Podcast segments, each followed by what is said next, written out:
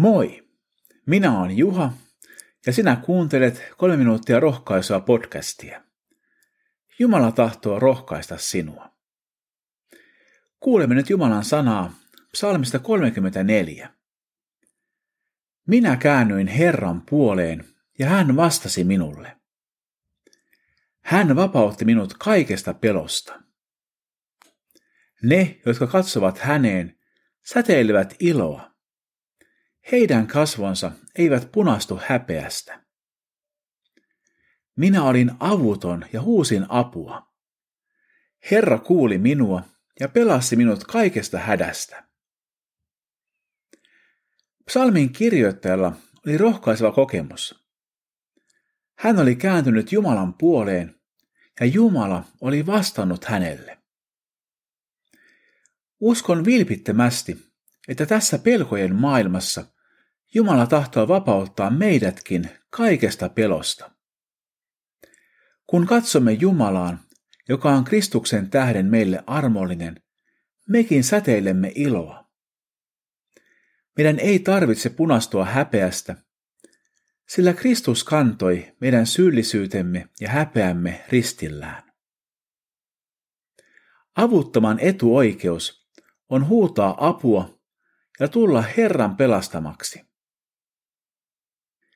Myöhemmin psalmissa sanotaan, Herra on lähellä niitä, joilla on särkynyt sydän. Hän pelastaa ne, joilla on murtunut mieli. Monet vaivat kohtaavat vanhurskasta, mutta kaikista niistä Herra hänet vapauttaa. Me kaipaamme monesti menestystä, mutta aivan erityisellä tavalla Jumala on lähellä ihmistä, jolla on särkynyt sydän. Ehkä hän ei pääse luoksemme ennen kuin olemme särkyneet.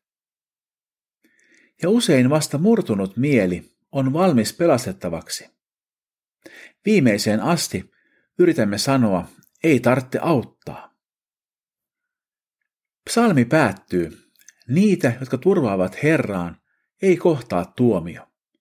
Hän lunastaa heidät vapaiksi. Kristus on lunastanut meidät vapaiksi, eikä mikään kadotustuomio kohtaa niitä, jotka ovat Kristuksessa. Tämä lupaus kuuluu myös sinulle tänään. Rukoilemme.